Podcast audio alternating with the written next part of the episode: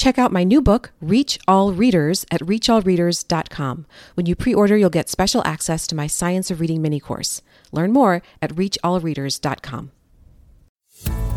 Welcome to Triple R Teaching, where we encourage you to think differently about education by helping you reflect, refine, and recharge. This isn't just about trying something new as you educate those entrusted to your care. We'll equip you with simple strategies and practical tips that will fill your toolbox and reignite your passion for teaching. It's time to reflect, refine, and recharge with your host, Anna Geiger.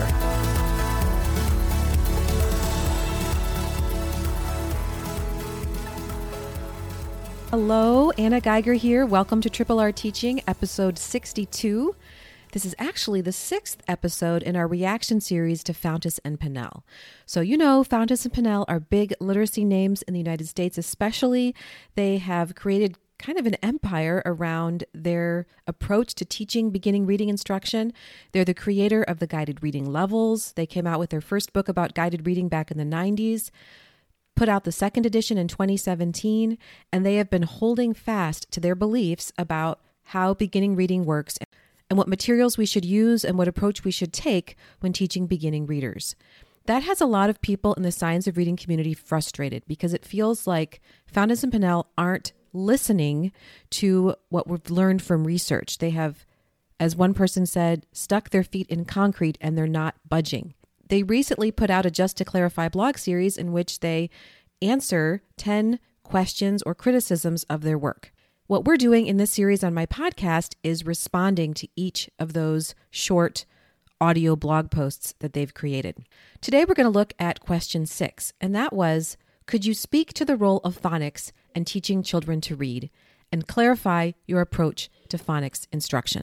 Before I keep going, I want to note that you might hear some coughing in the background. Sorry about that. We've had a cold going through all my kids, and I've had a kid home for a week at a time for several weeks.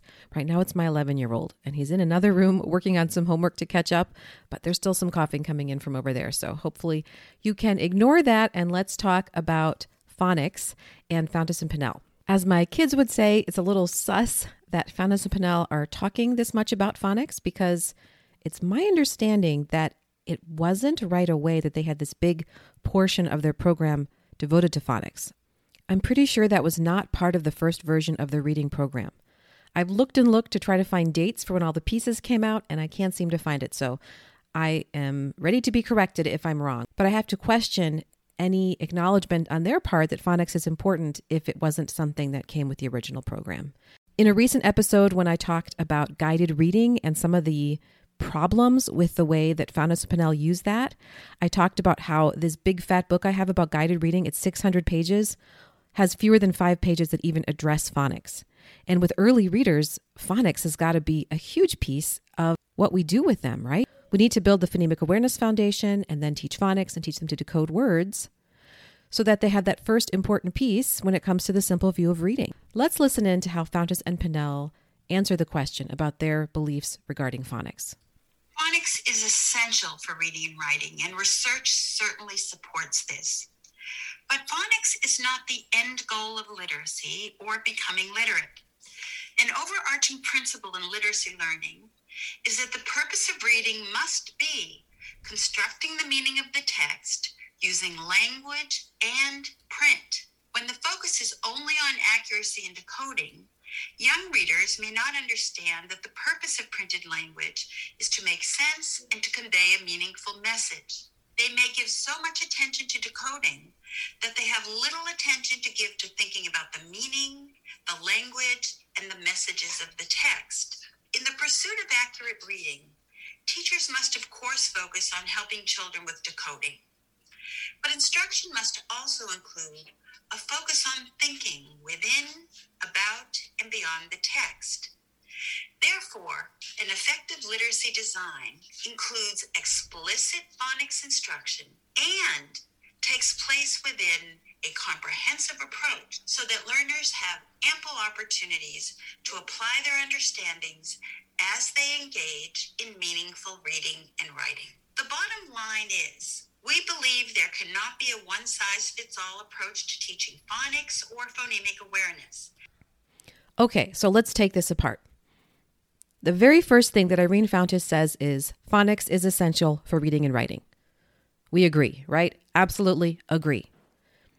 But then she adds a but. But phonics is not the end goal of literacy or becoming literate. We can agree with that too, right? The goal of reading is reading comprehension. But as we learned with the simple view of reading, reading comprehension cannot occur without decoding and language comprehension. She goes on to say that when the focus is only on accuracy and decoding, young readers may not understand the purpose of printed language is to make sense and to convey a meaningful message. This is often the complaint lodged against science of reading advocates that you're so focused on phonics, kids aren't going to understand that the text is supposed to mean something. But you can do both. And certainly, if you take a look at Scarborough's reading rope, which shows us all the sub skills involved in language comprehension and word recognition, you would know that the science of reading community is not at all against language comprehension. It's an important piece. It's just that on the other side, the balanced literacy side, phonics has been notoriously unrepresented. It's often included, but in a haphazard way. So, this is a concern that the science of reading community has. Therefore, it can feel overemphasized, but it is definitely not the end all and be. And I don't think anyone in the science of reading community would claim that to be the case. In the second paragraph of her response, Fountas says that instruction must also include a focus on thinking within, about, and beyond the text. Agreed, absolutely. And we do a lot of that in the science of reading structure literacy classrooms using interactive read alouds, which I know Fountas and Pinnell also promote, right? Where the teacher reads a thoughtful piece of literature to the class and has planned places to stop and have discussions about vocabulary, using reading comprehension strategies, and so on. So we can agree on that. I think the problem is that Fountas and Pinnell would believe that if you're using decodable books to teach reading, then you can't focus on comprehension, that you can't help students realize that we're not just word calling, we're actually trying to make sense of the text. We addressed that in a previous episode, but I think it's worth repeating again here. It really all comes down to the texts that you have students use. Because Fountas and Pinnell can say all they want that phonics is important, we need to teach phonics, we'll have these phonics lessons. But then, if they're over here giving guided reading lessons with leveled books that do not allow students to practice the phonics knowledge that you've taught them, they're not going to use it. They can't apply it because you're not giving them opportunities beyond, you know, lists of words in their phonics lessons. I know this is really hard, but if you're trying to move from a balanced to structured literacy approach, you have to let go of this idea that teaching kids to sound out words teaches them to word call. Now, could that happen? Could you have somebody who's just calling out words and not making any sense of it? Well, sure, but the problem isn't phonics. The problem is they need some language comprehension instruction, whether that's background knowledge, vocabulary, and so on. So let's not blame phonics. Let's remember that we teach phonics to help students identify the words, and we also teach language comprehension. And we make sure that students have consistent opportunities to apply that phonics knowledge with the books they read and not practice three cueing in leveled books. I want to address one more thing in Fountas's response to this question, and that's where she says that the bottom line is there cannot be a one size fits all approach to teaching phonics or phonemic awareness. So I agree with that. I don't think there's one program that works for everyone, and the teacher is important here in this equation. Success with the program depends very much on the teacher's implementation and interaction with students and so on, which we will be getting to in another episode. But I don't want to use this as a cop out. I wouldn't want to say, well, there's no one size fits all approach, so you can use whatever you want. That's not true. Now, in terms of what does research say about phonics instruction and what it should be, well, we know it should be systematic, we know it should be sequential. Some people say it should be synthetic. So, synthetic phonics is when you sound out all the letters in a row. There's also analytic phonics. I believe that analytic phonics is more where Fountas and Pinnell are coming from in their program. It's more word family based and more noticing chunks of words. I'm not 100% sure on that. I just know I've heard that from a couple of people. So I think we can agree that there's no one program that serves everyone perfectly, but that doesn't mean that there aren't certain criteria we should look for when finding a good phonics program. In the show notes, I'm going to share with you an article by Wiley Blevins. He's a big name in the phonics community. I love his books. I think I have them all. And he wrote something called Phonics 10 Important Research Findings. I think that's really good to check out. It will help you consider the research as you're choosing your own phonics program. And if I can find any other helpful posts from him, I'll also link to those in the show notes. So thanks for listening to my reaction to Fountas and Pinnell's words on phonics.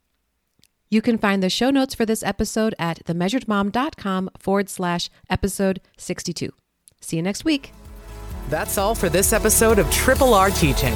For more educational resources, visit Anna at her home base, themeasuredmom.com, and join our teaching community. We look forward to helping you reflect, refine, and recharge on the next episode of Triple R Teaching.